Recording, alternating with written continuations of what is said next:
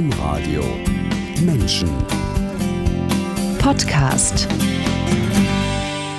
Was verbindet die Recklinghausen-Bibel, der Podcast der Grünen in Recklinghausen und das Magazin KwieKirche? Alle haben mit Radio zu tun und alle sind Herzensprojekte von Oliver Kelch. Wie Hape Kerkeling hat Oliver Kelch als kleiner Junge seine Eltern mit Diskokugel und Hitparade im Kinderzimmer zwangsbeglückt. Und auch wie Hape Kerkeling hat Oliver Kelch immer die Bühne gesucht und seinen Beruf daraus gemacht. Aber anders als Hape Kerkeling hatte die Sehnsucht nach Bühne und Mikrofon in viele ganz unterschiedliche Projekte gesteckt. Natürlich sprechen wir über die Highlights aus diesen Projekten, aber wir sprechen auch über die Kehrseite des Bühnen- und Veranstaltungsgewerbes, das unter Corona fast ein Berufsverbot hat und auch vorher ein risikoreiches Geschäft war. Deswegen sprechen wir über Weihnachten 2015, als Oliver Kelch sich eingestehen musste: Meine Firma ist am Ende. Ich bin insolvent. Wie Oliver Kelch aus dem tiefen Tal wieder herausgeklettert ist, warum er immer noch Radio macht, warum er Theologie studiert und wie er in Zukunft Bühne und Mikrofon verbinden will. Über all das und mehr werden wir jetzt in dieser Sendung sprechen. Erstmal herzlich willkommen, Oliver Kelch. Hallo Angela, danke, dass ich hier sein darf. Herzlich willkommen alle, die eingeschaltet haben, am Mikrofon Angela Krumpen. Oliver Kelch, wenn der Wunsch, ein Mikrofon in der Hand zu halten, einem in die Wiege gelegt worden ist, quasi, wie ist es dann, auf der anderen Seite des Mikrofons zu sitzen, nicht zu fragen, sondern befragt zu werden, so wie jetzt, wo wir beide wegen Corona in unserem Garten sitzen? Ganz ehrlich, total ungewohnt. Wirklich total ungewohnt, habe ich noch nie gehabt, so eine Situation. Also außer jetzt, wenn ich mal während meiner Selbstständigkeit von der Presse, von der Tageszeitung interviewt wurde, aber da habe ich auch kein Mikrofon vor der Nase gehabt. Also es ist ungewohnt, in der Tat. Okay, Oliver Kelch, am Anfang dieser Sendung habe ich es schon gesagt, Radio ist Ihre Leidenschaft. Ich habe die Recklinghausen-Bibel genannt, den grünen Podcast in Recklinghausen, KwieKirche.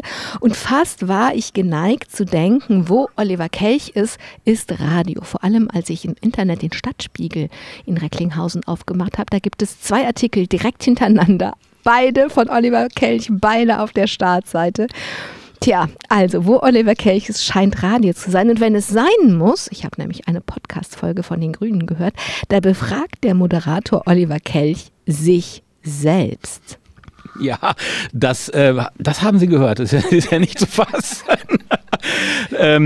Ich war auch Ratskandidierender während der Kommunalwahlen jetzt hier in Recklinghausen bei uns und ich hatte die Idee, jeder Ratskandidierende muss sich natürlich irgendwie auch vorstellen und es war schon blöd, dass ich natürlich mich dann selber vorstellen musste und dachte mir dann, gut, dann machst du diesen Podcast halt so, jetzt frage ich mich mal selber, warum kandidiere ich denn und wie sieht Recklinghausen in 10 Jahren aus? Also auch das war eine total ungewohnte Situation, wenn man sich selber fragen muss, wie man denn handelt und wenn man sich dann selber auch noch die Antwort geben muss. Crazy. Ein bisschen crazy, aber dieses Podcast-Projekt war voll der Erfolg. Also Sie haben 51 Folgen von Juni an produziert. Sie haben 28.000 Abrufe gehabt. Und wenn ich das richtig verstanden habe, übrigens geht es jetzt nach der Wahl am 13. September weiter. Und ich habe mich gefragt, warum? Was steckt hinter der Leidenschaft, die Dinge, die Ihnen wichtig sind, in Audioformate zu bringen? Also erstmal war die Idee ganz klar, wir waren ja alle aufgefordert, wir müssen im Wahlkampf aktiv werden, wir müssen im Wahlkampf irgendwie uns zeigen. So, und bei mir ist einfach das Zeitliche momentan ziemlich rar, da ich halt auf 2 oder 3 oder 4 verschiedenen Hochzeiten tanze und habe gesagt, also ich kann mich nicht an den Wahlkampfstand stellen, das schaffe ich zeitlich nicht, aber ich mache wahnsinnig gerne Radio und ich könnte mir vorstellen, so ein Podcast für die Grünen, das wäre was. Das hat man anfangs, ich will jetzt nicht sagen belächelt, also man war dankbar, aber man hat sich diesen Erfolg, glaube ich, nicht vorgestellt. Ich selber auch nicht. Und als ich dann jeden Tag mir die Statistiken angeschaut habe, ich habe also in der Woche 4, 5 Podcasts produziert mit Themen, die wir also in den Rat reingebracht haben, die wir reinbringen wollen. Wir haben die Kandidierenden vorgestellt. Ich habe Claudia Roth auch kurz ans Mikro bekommen. Und als ich dann diese Statistiken mir angeschaut habe und gesehen habe, wow, 14.000, 16.000, 20.000 Zugriffe, also Hörerinnen und Hörer, dachte ich mir, dieses Medium ist klasse, das musst du weitermachen. Und jetzt, als dann jetzt am Schluss letztendlich wir dann doch den dritten Platz gemacht haben in Recklinghausen mit den Grünen, hat man mich dann auch tatsächlich dankbar aufgenommen in die Runde der multimedialen Ollis. Und ich bin also jetzt verpflichtet, dieses Ding weiterzumachen, aber auch, weil es mir einfach auch Spaß macht. Das muss Ihnen Spaß machen, denn Sie machen das ja nicht nur für das, was Ihnen politisch am Herzen liegt. Sie machen einen Podcast, der heißt KwieKirche, und der ist gerade frisch preisgekrönt. Das Bistum Münster hat KwieKirche ausgezeichnet und ich komme gleich auf den Preis, aber fangen wir da an. Was ist KwieKirche? KwieKirche ist eigentlich eine Radiosendung, die habe ich Anfang 2019 ins Leben gerufen. Da geht es um kirchliche Themen aus dem Kreis Recklinghausen. Die Sendung läuft im Bürgerfunk bei uns im Kreis Recklinghausen auf dem Lokalsender Radio Fest und ist ein Projekt, das läuft alle 14 Tage, immer montags, und wir berichten halt über kirchliche Themen. Wir bringen Gemeindetermine, gut, momentan wegen Corona das weniger. Wir packen auch heiße Eisen an, Weltmusik hört man hört aber auch aktuelle Musik. Also das war so eine Idee, die ich hatte als einer, der jetzt seit 30 Jahren Bürgerfunk macht. Wir brauchen irgendwas Kirchliches und da ich selber auch kirchlich ehrenamtlich viel aktiv bin, dachte ich mir, das wäre was. Das fehlt in Recklinghausen. Ja, und auch da hat sich im Nachhinein gezeigt, die Leute hören es. Und daraus ist dann der Podcast entstanden. Also, das Bistum Münster und das Diözesankomitee der Katholiken haben im August Ihnen einen Sonderpreis für ehrenamtliches Engagement verliehen. Und in der die Jury würdigt, Zitat, damit, also mit diesem Preis, das von der Redaktion um den freiberuflichen Journalisten Oliver Kelch entwickelte Radiokonzept KwieKirche Extra während der Kirchenschließungen aus Gründen der Corona-Pandemie. Das war ja das große Thema, wie Kirche bei den Menschen sein kann in der Distanz, also medial. Was glauben Sie, was ist passiert, warum sie jetzt diesen Preis bekommen hat? Das ist ja nur, weil sie die Menschen erreicht haben. Womit haben sie die Menschen erreicht?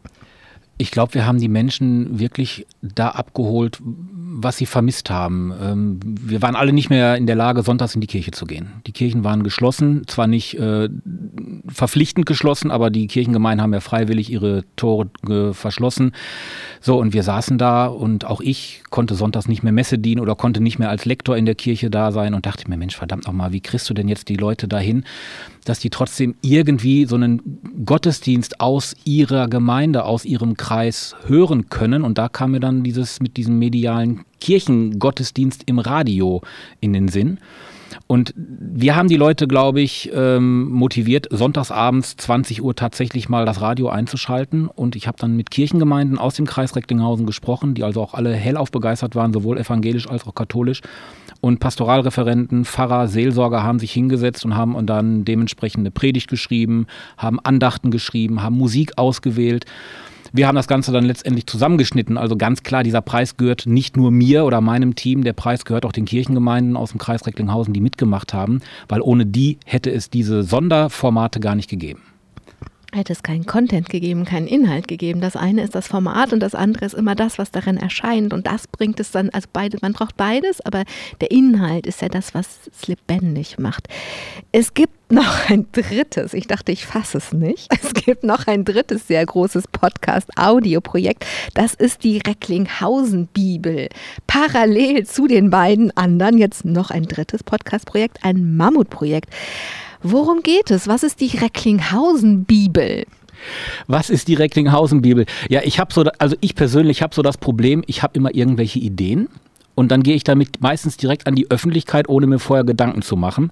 Die Recklinghausen-Bibel, die Recklinghausen-Bibel wird tatsächlich eine Bibel sein, die von mittlerweile über 250 Bürgerinnen und Bürgern aus dem Kreis Recklinghausen eingesprochen wird. Es geht vorrangig jetzt erstmal nur um das Neue Testament, also die 4 Evangelien, die wir kennen. Und man konnte sich online bewerben.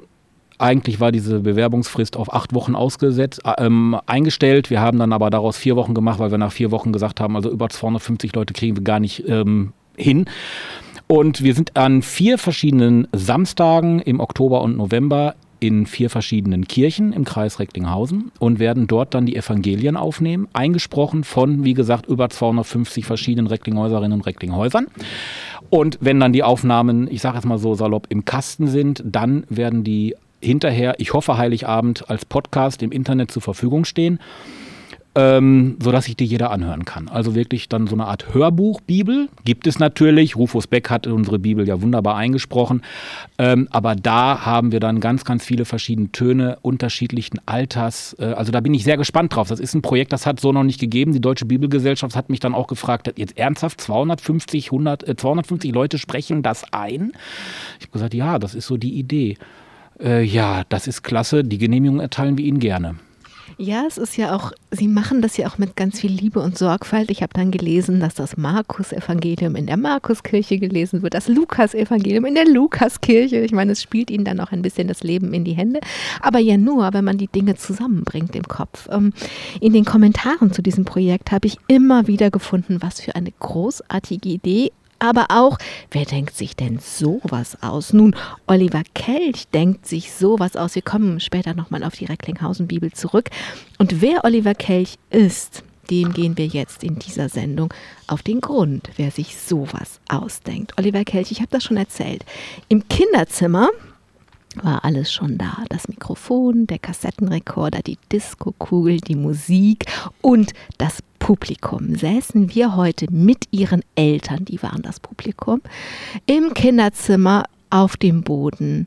Was würden wir sehen? Man würde mich sehen, wie ich an meinem roten Schallplattenspieler stehe. Das war ein richtig tolles Ding. Schallplattenspieler, so ein Deckel, den musste man hochklappen, da war der Lautsprecher drin. Zimmer verdunkelt, Diskokugel an. Ich habe dann noch so eine Schwarzlichtlampe sogar gehabt, so eine Schwarzlichtröhre, die hatte mein Vater mir gebaut. Meine Eltern sitzen dann auf 2 Stühlen, jeder hat dann sein Getränk. Mein Vater hat immer ein Bier gehabt, meine Mutter hat Wasser getrunken.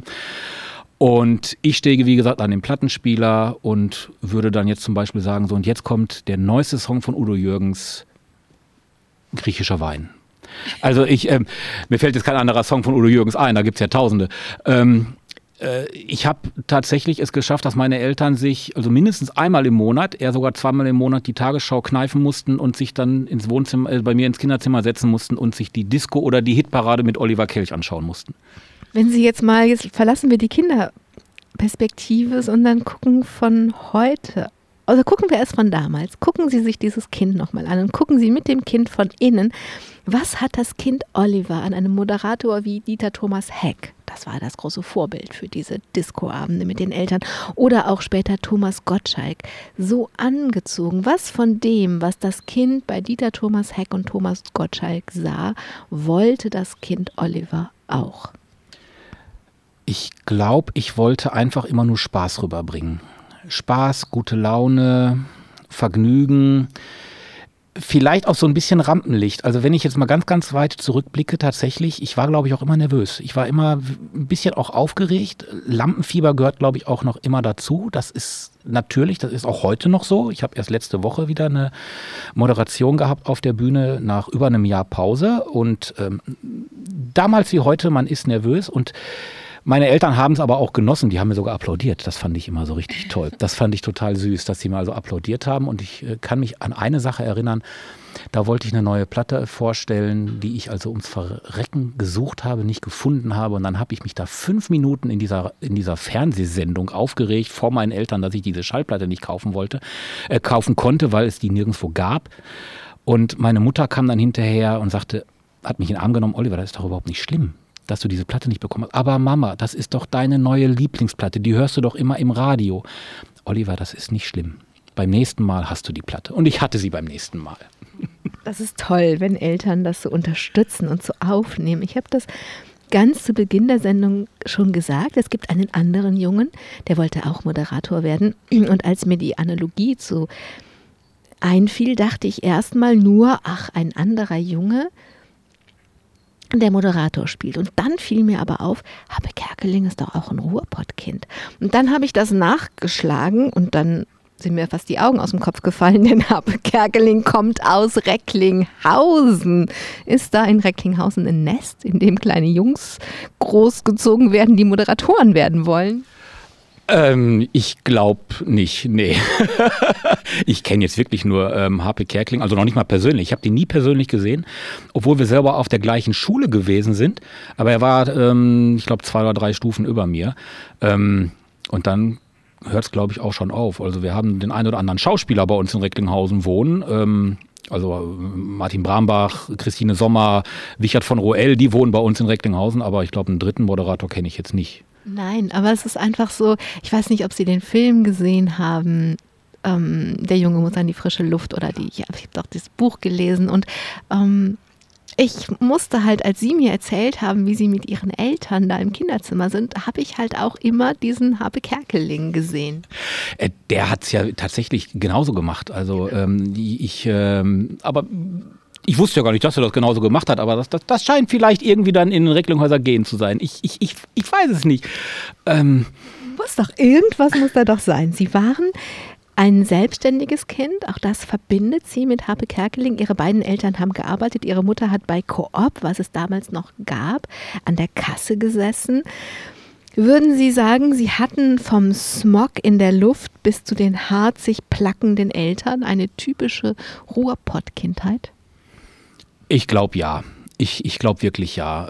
Ich war ganz normal in der Schule. Ich bin dann mittags häufig, weil meine Eltern ganztägig arbeiten mussten, bin ich dann zu meiner Oma gefahren. Habe bei meiner Oma dann Mittag gegessen, habe Hausaufgaben gemacht. Wir haben viel Mensch ärger dich nicht gespielt. Da war dann sogar noch meine Urgroßmutter, die war da auch immer bei. Die hat die Puppen immer durch die Gegend geschmissen, wenn sie verloren hat. Auch, wo Sie gerade sagen, Coop, richtig toll war, dass ich teilweise auch von meiner Mutter auf den Schoß genommen wurde an der Kasse. Das war ja damals alles noch erlaubt, dann durfte ich selber auch kassieren. Ich habe auch die Smog-Zeit erlebt, wo man dann nicht mehr mit dem Auto fahren durfte. Das war in den 70ern ganz, ganz schlimm in Recklinghausen. Da habe ich auch eine Szene, da durften wir dann noch so eben fahren. Mit meinem Vater sind wir dann einmal kurz einkaufen gefahren. Ich glaube, ich habe eine ganz klassische Ruhrpott-Kindheit gehabt, ja, würde ich so sehen. Auf jeden Fall wollten Sie, Oliver Kelch, nicht nur im Kinderzimmer auf der Bühne stehen, sondern auch in der Grundschule von der ersten Weihnachtsaufführung an, in der weiterführenden Schule und bei der Abi-Entlassfeier auch. Da waren Sie dann der Moderator, der durchs Programm führt, der Sie sein wollten. Sie müssen das an dem Abi-Entlassabend gut gemacht haben, denn im Publikum saß ein Mann, der Ihnen anschließend ein Angebot gemacht hat. Ja, in der Tat. Das war tatsächlich ein Tanzlehrer aus Recklinghausen, der sagte, hör mal, du hast hier so gut durchs Programm geführt.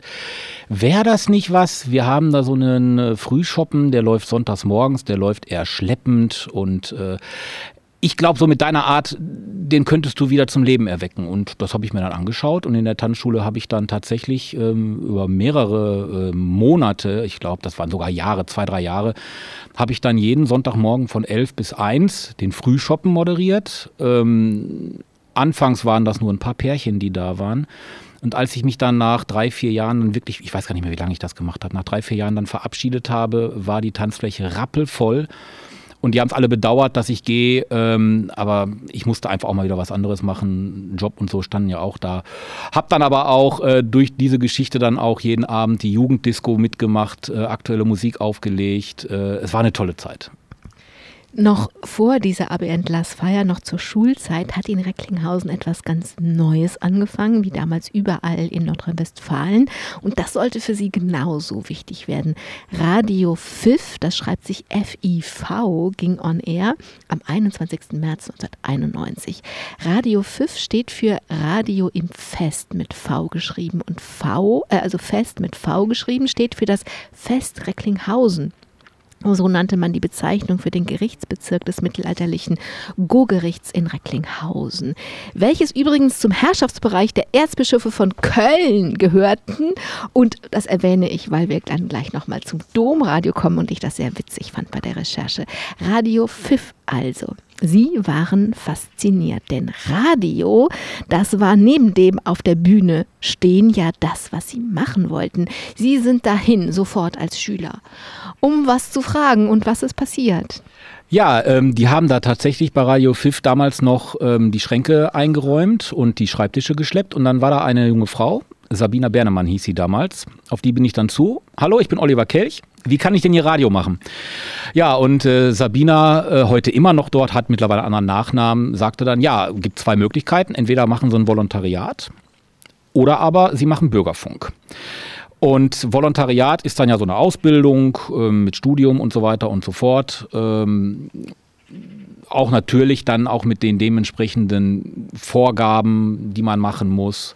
Nur ich wollte immer eine eigene Radiosendung haben. Ich wollte meinen eigenen Kopf durchsetzen. Ich wollte meine eigenen Ideen reinbringen und habe mich dann für den Bürgerfunk entschieden. Und der Sender ging im März on air und im Mai habe ich dann meine erste Radiosendung im Bürgerfunk dort ausgestrahlt. Sie haben sich aber dann doch noch auch damit beschäftigt, wie man denn dann doch Journalist wird. Sie haben dem ZDF geschrieben und haben ihn auch gefragt, wie wird man eigentlich Moderator? Und die Kollegen haben Ihnen gesagt, wie es ist. Ja, da kam dann, nach einigen Wochen kam dann tatsächlich ein Brief zurück und da stand dann drin, also Moderatoren gibt es nicht, so sinngemäß.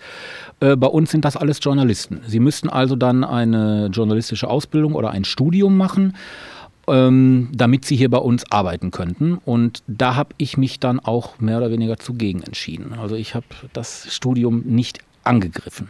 Aber das ist ja eine interessante Frage, denn Sie hatten ein Ziel und Sie kümmern sich darum. Sie fragen Menschen, die an dem Ziel sind, an das sie wollen, und Sie bekommen die Antwort. Und wenn Sie von heute gucken, was hat Sie abgehalten? Sie sind so zielstrebig. Sie machen das, was Sie immer machen wollten. Aber was hat Sie in dem Moment abgehalten? Abgehalten hat mich damals, ich hatte schon eine Ausbildung angefangen, nach dem Abitur, Kaufmann großen Außenhandel. Vorher war ich noch beim Zivildienst und hatte schon Geld. Hatte einfach schon eigenes Geld verdient, hatte auch ein Auto und habe dem Ganzen wahrscheinlich dann nicht so große Bedeutung beigemessen, dass man jetzt wirklich dann studieren muss. Ich dachte mir, irgendwie gehe ich meinen Weg schon und habe mich dann, ich sag mal so, fürs Geld entschieden, weil während des Studiums hätte man kein Geld mehr verdient. Das war so der Punkt, wo ich sagte, komm, dann mache ich das so, wie ich weiter. Ich mache ja mein Radio. Ich habe ja jede Woche eine Radiosendung im Bürgerfunk und ab und zu moderiere ich mal hier und moderiere ich mal da.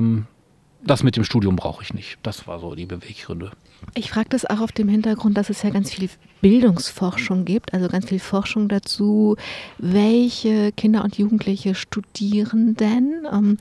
Und das ist halt einfach so, dass Kinder von Akademikern, also 60% fangen ein Studium an und 40% machen einen Bachelor und 10% promovieren. Und bei Kindern, bei Arbeiterkindern, bei Kindern, deren Eltern nicht studiert haben, sind es völlig andere Zahlen. Und schon beim Studium ist das nicht vergleichbar. Und am Ende bei der Promotion ist es noch 1%. Also so, hat es damit was zu tun? Ja, ich glaube auch. Also wenn ich jetzt so auch da ein bisschen zurückblicke, ohne meine Eltern da jetzt auf gar keinen Fall irgendwie was Schlechtes möchte. Aber da fehlt vielleicht damals auch so ein bisschen so die Motivation, die motivierenden Worte von meinen Eltern, die gesagt haben, Mama, das möchtest du, dann mach das doch. Wir unterstützen dich auch.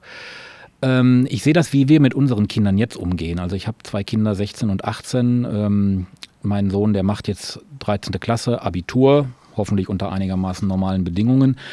Und wir beschäftigen uns jetzt schon ganz, ganz, ganz, ganz intensiv mit seinem Werdegang ab Sommer nächsten Jahres. Und da habe ich mich selber bei ertappt, dass ich mir gesagt habe, das habe ich damals, glaube ich, so nicht genossen. Ja, auch nicht haben können. Eltern können ja nur das weitergeben, was sie in den Händen haben. Das geht ja, das ist ja einfach, aber ich frage deswegen, auch nicht, weil ich ihren Eltern irgendwas will, sondern um nochmal deutlich zu machen, dass wir da als Gesellschaft eine Verantwortung haben, dass da einfach auch andere Menschen einspringen müssen und sehen können. Und dann so ein Brief vom ZDF, das ist toll, dass die Kollegen Ihnen damals geschrieben haben, was Sache ist, aber es ist immer gut, wenn es noch andere Menschen gibt, die dann einfach auch die Jugendlichen, die jungen Menschen angucken und auch sagen, was sie selber wissen und das weitergeben.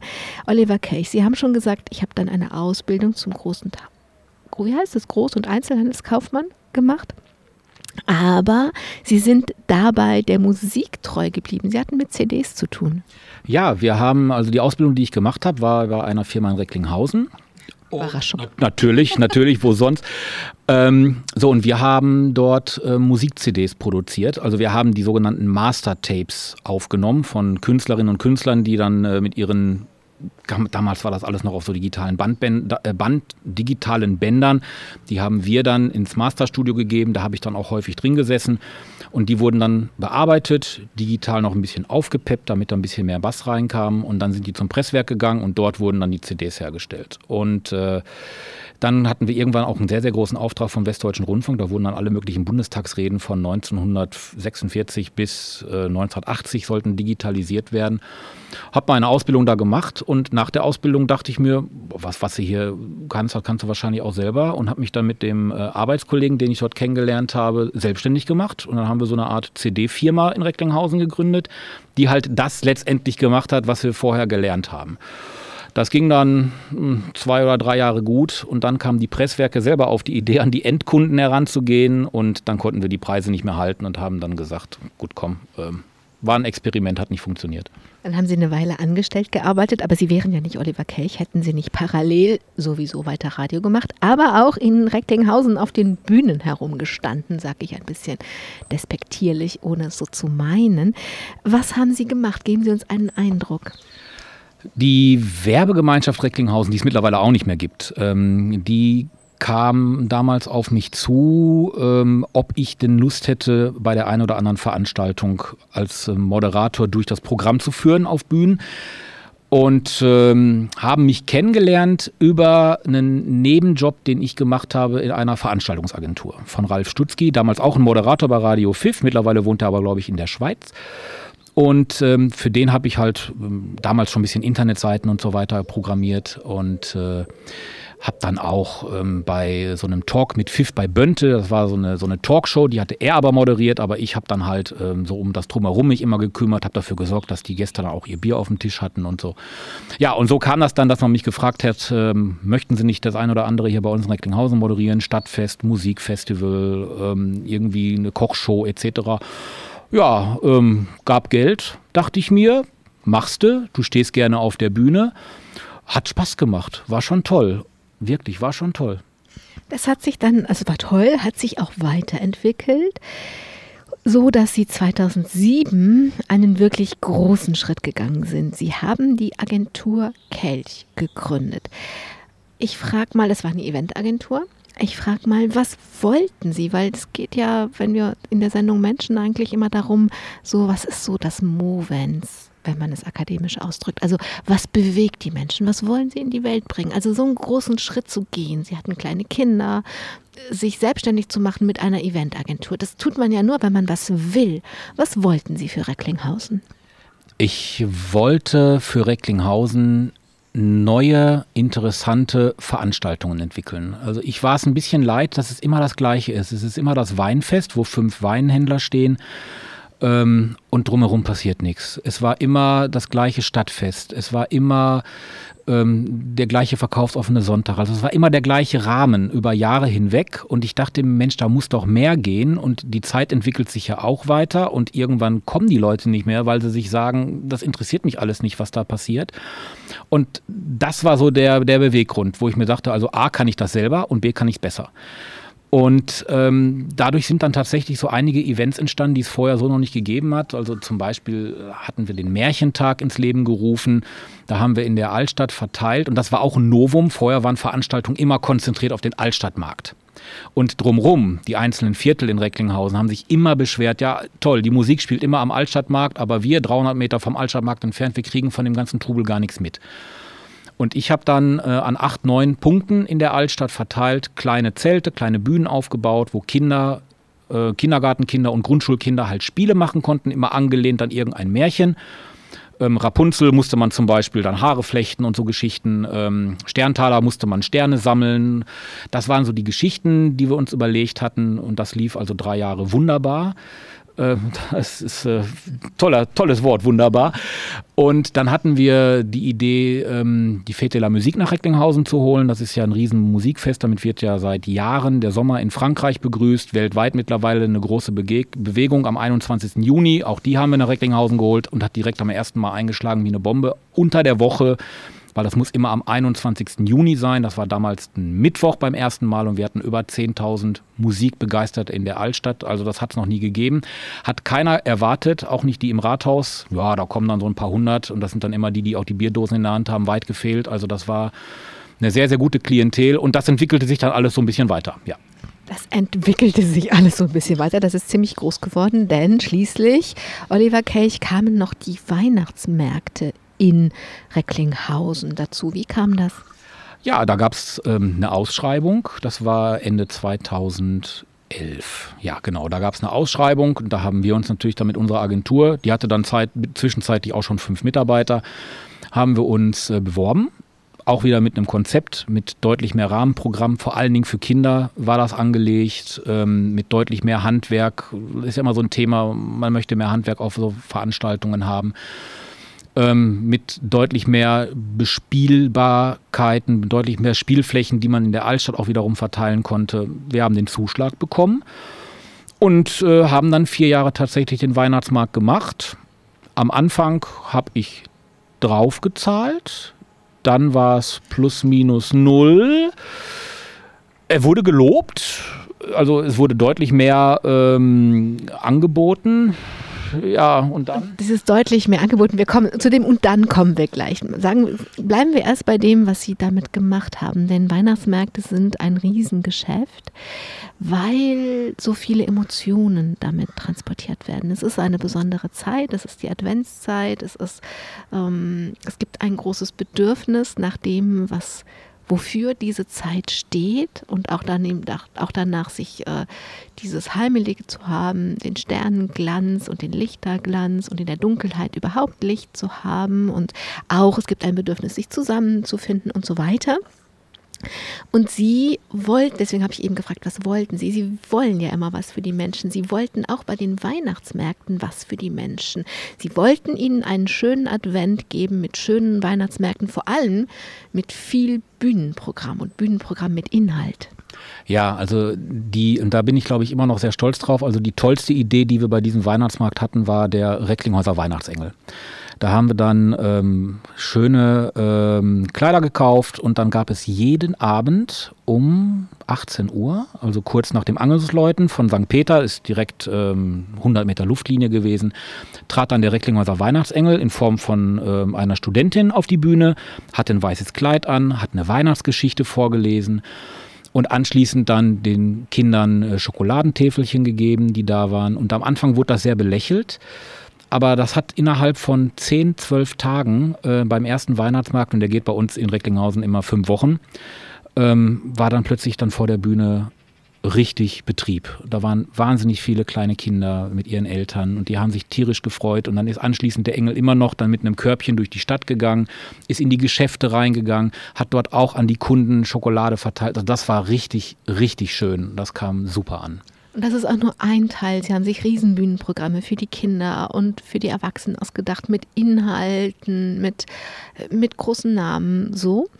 Und weil Ihnen das so wichtig ist, haben Sie in dieses Riesengeschäft einfach auch riesen viel Geld reingebuttert. Aber dann kam Weihnachten 2015 und nach dem Weihnachtsmarkt haben Sie Kassensturz gemacht. Und ich sage das mal so, Sie saßen vor einem Scherbenhaufen. In der Tat, ja. Ich saß in der Tat vorm Scherbenhaufen. Ich habe ja gerade schon gesagt, also den ersten und zweiten Weihnachtsmarkt haben wir gar nichts verdient. Wir haben deutlich mehr in Werbung investiert, wir haben deutlich in Programm investiert. Ich habe aber die Standgelder nicht erhöht. Ich habe die so gelassen, wie das der Vorveranstalter gehabt hatte.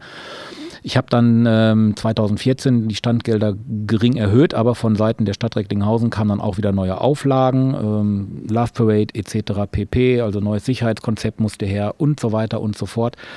Ja, und Ende 2015 hatte ich dann tatsächlich mal Kassensturz gemacht. Einige Schaustellerinnen und Schausteller schuldeten der Firma, das war eine GmbH, schuldeten ihr noch Geld.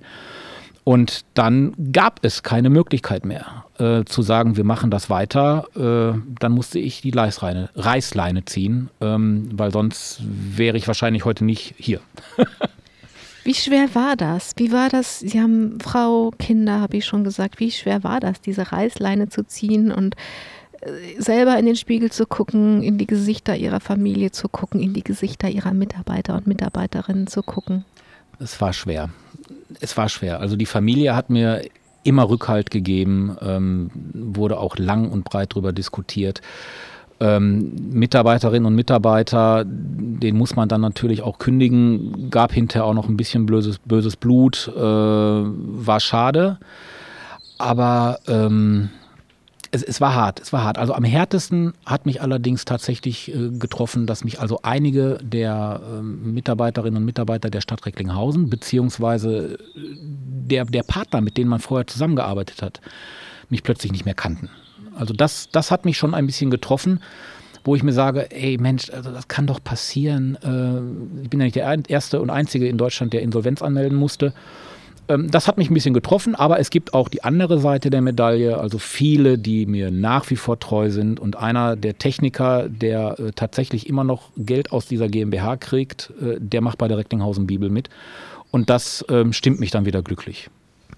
Oliver Kelch, Sie haben diese ganze Kreativität, die Sie in Recklinghausen gesteckt haben, dann auch in Ihren eigenen Weg gesteckt. Und manchmal, es gibt so diesen Spruch, Ehrenamt lohnt sich. Ich bin da so ein bisschen zwiespältig, weil ich finde, Ehrenamt ist was man, also wenn es wirklich von innen kommt, dann ist einem das egal, ob sich das lohnt oder nicht. Aber Sie haben parallel zu allem, was Sie gemacht haben, haben Sie sich in der Kirchengemeinde engagiert. Und in Ihrem Fall sage ich das mit Anführungsstrichen, weil es war ja gar nicht so, dass Sie das irgendwie berechnend gemacht haben. Aber in Ihrem Fall hat sich das Ehrenamt gelohnt, denn Sie haben dann ein Angebot bekommen, für die Kirche zu arbeiten. Und das Sie waren für die Kirche ein Glücksfall, denn sie konnten das, was in der Zentralrendantur gebraucht wurde. Genau, die hatten einen Verwaltungsreferenten gesucht, der also da so die Kirchen ein bisschen so im Blick behält, die Finanzen im Blick behält, ein bisschen organisiert, die Leute zusammenbringt, die Kirchenvorstandssitzungen leitet, also moderiert, sagt man dann dazu ja auch. Das Angebot kam, ich musste Ende 2015 halt die Agentur schließen und am 01.01.2016 habe ich den neuen Job gehabt. Also ich hatte noch nicht mal im Lebenslauf jetzt irgendwie eine Lücke. Also das war einfach toll und das war in der Tat durch wirklich ein glücklicher Zufall, eine glückliche Fügung. Ich bin seit Jahren aktiv ehrenamtlich in der Kirchengemeinde bei uns, habe angefangen mit der Internetseite, bin dann im Pfarreirat, im Kirchenvorstand und mache im Bereich Werbung und Marketing viel für unsere Gemeinde, mache die Plakate etc. Und so kam das dann, dass man mich angesprochen hat, hören Sie mal, Herr Kelch, die suchen da jemanden, Sie wären doch der Richtige, stellen Sie sich doch mal vor. Ich habe mich vorgestellt und wurde genommen. Ja, das ist, glaube ich, wirklich dann ein Stückchen Fügung. Und wenn ich sage, Sie haben kreativ weitergemacht, dann sage ich das auch deshalb, weil Sie sind sich auch dann treu geblieben. Sie hätten ja jetzt sagen können, okay, Glück gehabt, ne? Zwar einerseits jetzt hart mit Insolvenz, aber lückenlos weiter, ich kann meine Familie weiter ernähren. Alles bestens. Nö, Sie sind sich selber auch da treu geblieben und haben sich da weiterentwickelt. Sie machen jetzt für eine Pfarre festangestellt Pressearbeit. Wie ungewöhnlich ist das denn? Auch das ist so mehr oder weniger wie ein Zufall gewesen. Also ich habe in der Pfarrei, in der ich jetzt im Bereich Fahrbüro und Presse tätig bin, vorher als Verwaltungsreferent gearbeitet im Namen der Zentralrendantur. Also ich war schon dort vor Ort und das ist die Pfarrei in Herten. Dort gibt es jetzt die Verwaltungsleitung. Das ist ja dieses neue Modell, was bei uns im Bistum Münster ausprobiert wird. So, und mich wollte man wohl behalten und hat gesagt, also im Fahrbüro, und Sie können doch gut mit Menschen und Sie sind doch immer nett und höflich und wir brauchen irgendwie jemanden, der auch hier für uns die Plakate weitermacht, weil das einfach mit den Ehrenamtlichen, das wird ja auch immer schwerer. Machen Sie doch das. Ja, und jetzt betreue ich halt den Pressebereich, schreibe Pressemitteilungen, mache Plakate, kümmere mich um die sozialen Medien, pflege die Website. Also im Prinzip das, was mir nebenbei immer noch Spaß macht, mache ich zum Job. Machen Sie jetzt zum Job und dann, das machen Sie mit einer halben Stelle, dann sind Sie aber auch noch in Köln. Deswegen sind wir ja beide Kollegen, denn wir arbeiten beide freiberuflich für das Domradio. Und Sie als Multimedia-Redakteur, das fand ich halt einfach witzig, dass Sie jetzt immer von Recklinghausen nach Köln fahren, so wie früher eben die Erzbischöfe von Köln über Vest Recklinghausen, das zur Gerichtsbarkeit gehörte. Also Sie machen sich auf den Weg von Recklinghausen nach Köln zum Domradio als Multimedia-Redakteur und Sie lieben diese Arbeit. Warum? Warum? Es macht einfach Spaß. Es macht einfach Spaß. Ich verbinde da alles das, was mein Hobby ist, ich will jetzt nicht sagen Berufung ist das falsche Wort, aber was mein Hobby ist. Also Radio machen mache ich gerne, ich spreche gerne ins Mikrofon, ich schreibe gerne, ich gestalte gerne, ich habe gerne was mit Kirche zu tun und wo kann man das sonst als beim Domradio? Mir fällt gerade nichts anderes ein, wo man Kirche, Radio, Theologie vereinen kann. Ja, Sie sitzen dann, also Sie haben ja unterschiedliche Schichten, nennen wir das. Sie haben die Social-Media-Schicht und als Social-Media-Redakteur muss man starke Nerven haben. Sie müssen ja die Kommentare der NutzerInnen bewältigen. Jetzt, ich halte gar nicht so viel davon, immer wieder das Gleiche zu sagen, aber also immer wieder zu sagen, wie furchtbar Hate Speech im Internet und so, das müssen wir aber trotzdem angucken. Was kommt da auf Sie zu? Womit sind Sie konfrontiert?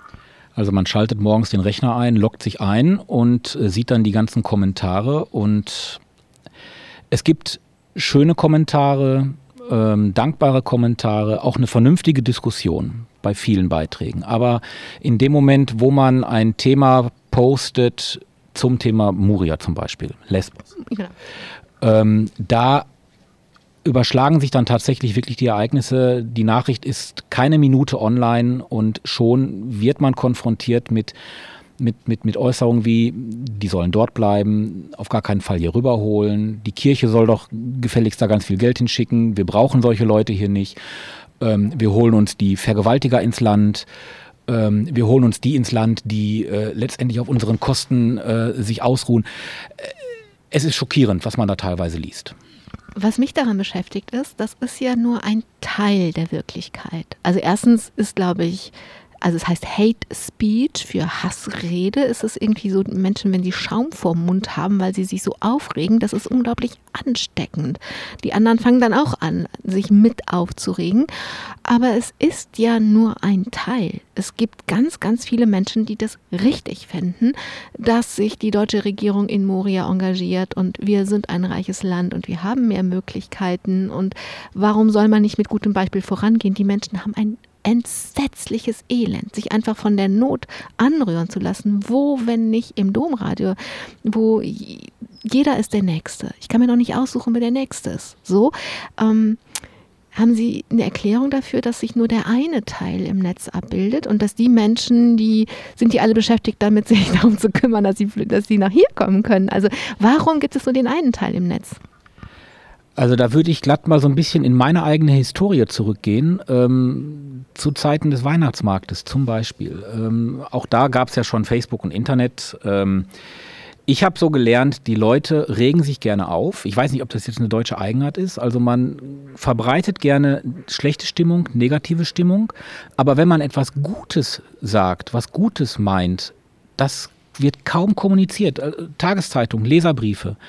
Wenn man sich die Leserbriefe in den Tageszeitungen zu irgendetwas anschaut, werden die immer nur die Negativen abgedruckt oder es gehen tatsächlich immer nur die Negativen ein. Also ich glaube einfach, dass man als User, als Anwender vielleicht einfach auch mal mehr Positives posten sollte, wenn man der Meinung ist, das hat er gut gemacht. Was spricht denn dagegen, dann einfach mal zu schreiben, hör mal, ich fand jetzt diese Sendung total toll, danke, dass ich so eine schöne Nachricht hier lese. Das kann man doch mal schreiben. Ja, es könnten ja auch die anderen mal schreiben, die das richtig finden, dass man Menschen in Not hilft. Also auch das meine ich. Also Sie haben eben schon einmal gesagt, als Sie zufällig wunderbar gesagt haben, Ani, wunderbar. Also als ich gefragt wurde, was ich denn irgendwie zum Sonntag beisteuern kann, habe ich irgendwie ein bisschen nachgedacht und dann gedacht, ich will mich nicht, also ich möchte gerne eine Kolumne schreiben, aber ich will mich nicht mit den Kollegen und Kolleginnen beisammen machen, die ihre Kolumnen nutzen, um sich nur aufzuregen. Wenn man sich aus Prinzip empört, entsteht am Ende ein Bild, als würden wir in einer Welt leben, in der man gar nicht leben will. Lauter Schrecken und Idioten. Und ich würde nie sagen, dass es keine Schrecken und keine Idioten gibt, aber ich würde immer sagen, das ist nur ein Teil. Und deswegen die wunderbar, wenn man sich wundert, kann man sich über Dinge wundern, die nicht so gut laufen. Man kann sehr verwundert sein über sehr viele Sachen. Man kann aber auch endlich die großen und kleinen Wunder wahrnehmen. Also das tatsächlich ist der Sinn, also warum ich das mache, ist dieses, was dagegen zu setzen und zu sagen, Leute, dass die Welt besteht nicht nur aus dem so Tunnelblick, aus den Schrecken und den Idioten. Es gibt noch das Licht, es gibt die Menschen, die was anderes machen, nicht nur wollen, sondern machen. Also das ist irgendwie, ich finde das ganz verrückt, dass vor allen Dingen in den Medien sich die Welt auf eine Hälfte reduziert. Das sehen wir doch jetzt auch in Berlin. Da rennen dann 10, 20, 30.000 Verschwörungstheoretiker nach Berlin. Die regen sich tierisch auf. Die restlichen 50, 60, 70 Millionen, die regen sich nicht auf. Die äußern sich ja auch dann positiv. Also eigentlich muss man nur eine Botschaft rausgeben. Wir leben doch in einem Land, in dem wir alle glücklich sein können, dass wir hier leben. Und wir haben doch die Möglichkeiten, solche Leute aufzunehmen als Beispiel. Einfach mehr positive Signale senden. Ja, und vielleicht auch, also ohne ihn jetzt, ich will ihn gar nicht, aber es passiert so schnell, dass wir eben auch pauschalisieren. Also in Berlin waren ja nicht nur Verschwörungstheoretiker, da waren ja einfach ganz viele Menschen, die ein echtes Anliegen haben und das auch sagen können müssen in einer Demokratie. Aber medial wird es sehr verkürzt auf die Verschwörungstheoretiker. Also vielleicht ist es auch einfach immer eine Aufforderung an uns alle, dass wir die Dinge nicht so schnell verkürzen und nicht so pauschalisieren. Das Domradio hat sie aber auch deswegen angezogen, Sie haben das schon gesagt, weil Kirche und Theologie wichtig für sie ist. Das ist sogar so wichtig für sie, dass sie jetzt Theologie studieren. Dann jetzt doch noch ein Studium. Ja, auch wenn es nur ein Fernstudium ist. Da kam ich auch wie die Jungfrau zum Kind. Ich hatte mir tatsächlich so irgendwann einmal Gedanken gemacht, also irgendwie kann es ja doch nicht alles gewesen sein. Und irgendwie wurmt mich das ja doch, dass ich nicht studiert habe. Journalismus habe ich mir so gesagt, brauchst du jetzt nicht mehr studieren, das kannst du. Aber du möchtest mehr über deinen Glauben wissen. Du möchtest mehr wissen, du möchtest auch durchaus mal so einen Wortgottesdienst mal leiten, wenn der Pfarrer plötzlich mal nicht da ist. Weil da wurde ich auch schon einige Male gefragt, Olli, wenn der Pfarrer nicht kommt, du kriegst das doch aus dem Ärmel geschüttelt. Und da muss ich sagen, nein, das kriege ich nicht aus dem Ärmel geschüttelt, tatsächlich nicht. Und dann habe ich mich erkundigt und es gibt in Würzburg die Domschule, Theologie im Fernkurs. Da habe ich dann Anfang 2018, 18 habe ich damit angefangen, Januar. Basiswissen erstmal gemacht, reingeschnuppert, hat mir gefallen. Grundkurs fand ich auch gut, hat mir auch gefallen. So, und jetzt bin ich im Aufbaukurs und hoffe, bis Ende 2021 damit fertig zu sein, weil ich möchte vielleicht noch was anderes machen. Da kommen wir noch zu. Wir haben schon, ich möchte noch einmal vorher auf die Recklinghausen-Bibel zurückkommen. Wir haben das eben ein bisschen erklärt, was das ist. Es gibt 250 Menschen in Recklinghausen, die alle zusammen, jeder ein Stückchen vom Neuen Testament einsprechen. Das soll bis Weihnachten fertig sein und dann kann man sich das anhören. Und in dieser vielstimmige Chor spricht das Evangelium oder die Evangelien. Und das ist ja nicht irgendein Text, es ist die Bibel und immer dann, wenn man sich wirklich mit einem Text beschäftigt, so sehr, dass man ihn vorträgt, da muss man kann nur etwas vortragen, was man verstanden hat, sonst können die Menschen, die zuhören, es auch nicht verstehen. Jetzt haben Sie diese Idee gehabt, deswegen unterstelle ich Ihnen mal, dass Ihnen dieser Text besonders wichtig ist, dass die Bibel nicht nur in den Kirchen in Recklinghausen eingesprochen wird, sondern auch in Ihrem Leben eine Rolle spielt. Ja, aber tatsächlich erst wirklich sehr intensiv seit meinem Studium. Also seitdem ich mich damit wirklich beschäftige. Ich habe die Bibel seitdem einmal komplett durchgelesen, von vorne bis hinten. Nicht von vorne bis hinten, sondern das hatte uns einer der Dozenten gesagt, lesen Sie nie von vorne bis hinten. Suchen Sie sich erstmal die Stellen raus, die Ihnen gefallen. Und da habe ich mich dann tatsächlich dran gesetzt und bin jetzt parallel sogar dabei, auch Auslegungen zu machen, die ich dann in meinem KwieKirche-Podcast immer am Wochenende zur Verfügung stelle, wo ich mich dann mit einer Bibelstelle beschäftige.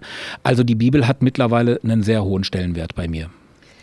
Und dann sind wir bei dem, wo Sie dann vielleicht noch hinwollen nach dem Aufbaustudium. Denn das Ziel, ich sage das jetzt mal ein bisschen provozierend, ist irgendwann auf der Kirchenbühne zu stehen. Ja, die Idee kam mir, ich war ja selbstständig, konnte nichts in die Rentenkasse einzahlen und dachte mir ja, irgendwann bist du aber Rentner, aber die alten Herren, die ja emeritierte Pfarrer zum Beispiel sind, die predigen ja auch noch und die führen ja auch noch durch den Gottesdienst und dachte mir, Also ich, solange meine Knochen mich noch die 3 Stufen zum Altar raufbringen, kann auch noch mit 70 oder 75 da oben stehen. Was gibt es da für Möglichkeiten? Und da kam ja dann der Diakon in den Sinn. Und das strebe ich tatsächlich an. Ich muss jetzt auch ein bisschen Gas geben, weil im Bistum Münster ist die Grenze, dass man mit dieser Ausbildung zum Diakon anfangen kann bei 51 Jahren aktuell. Ich bin jetzt 48, also es wird knapp. Ich muss also dann vielleicht mal das eine oder andere weniger machen. Das wird mir schwerfallen, damit ich mich mehr auf das Studium konzentrieren kann. Aber ich möchte Diakon werden, ja. Aber Gas geben können Sie ja. Und ich frage das deswegen, weil, also Sie wollen ja nicht nur Diakon werden, weil Sie Rente suchen, da gäbe es ja noch andere Möglichkeiten, sondern Sie wollen das ja, weil deswegen habe ich es Kirchenbühne genannt, weil Sie all das, was Sie bisher gemacht haben, nochmal neu verbinden wollen.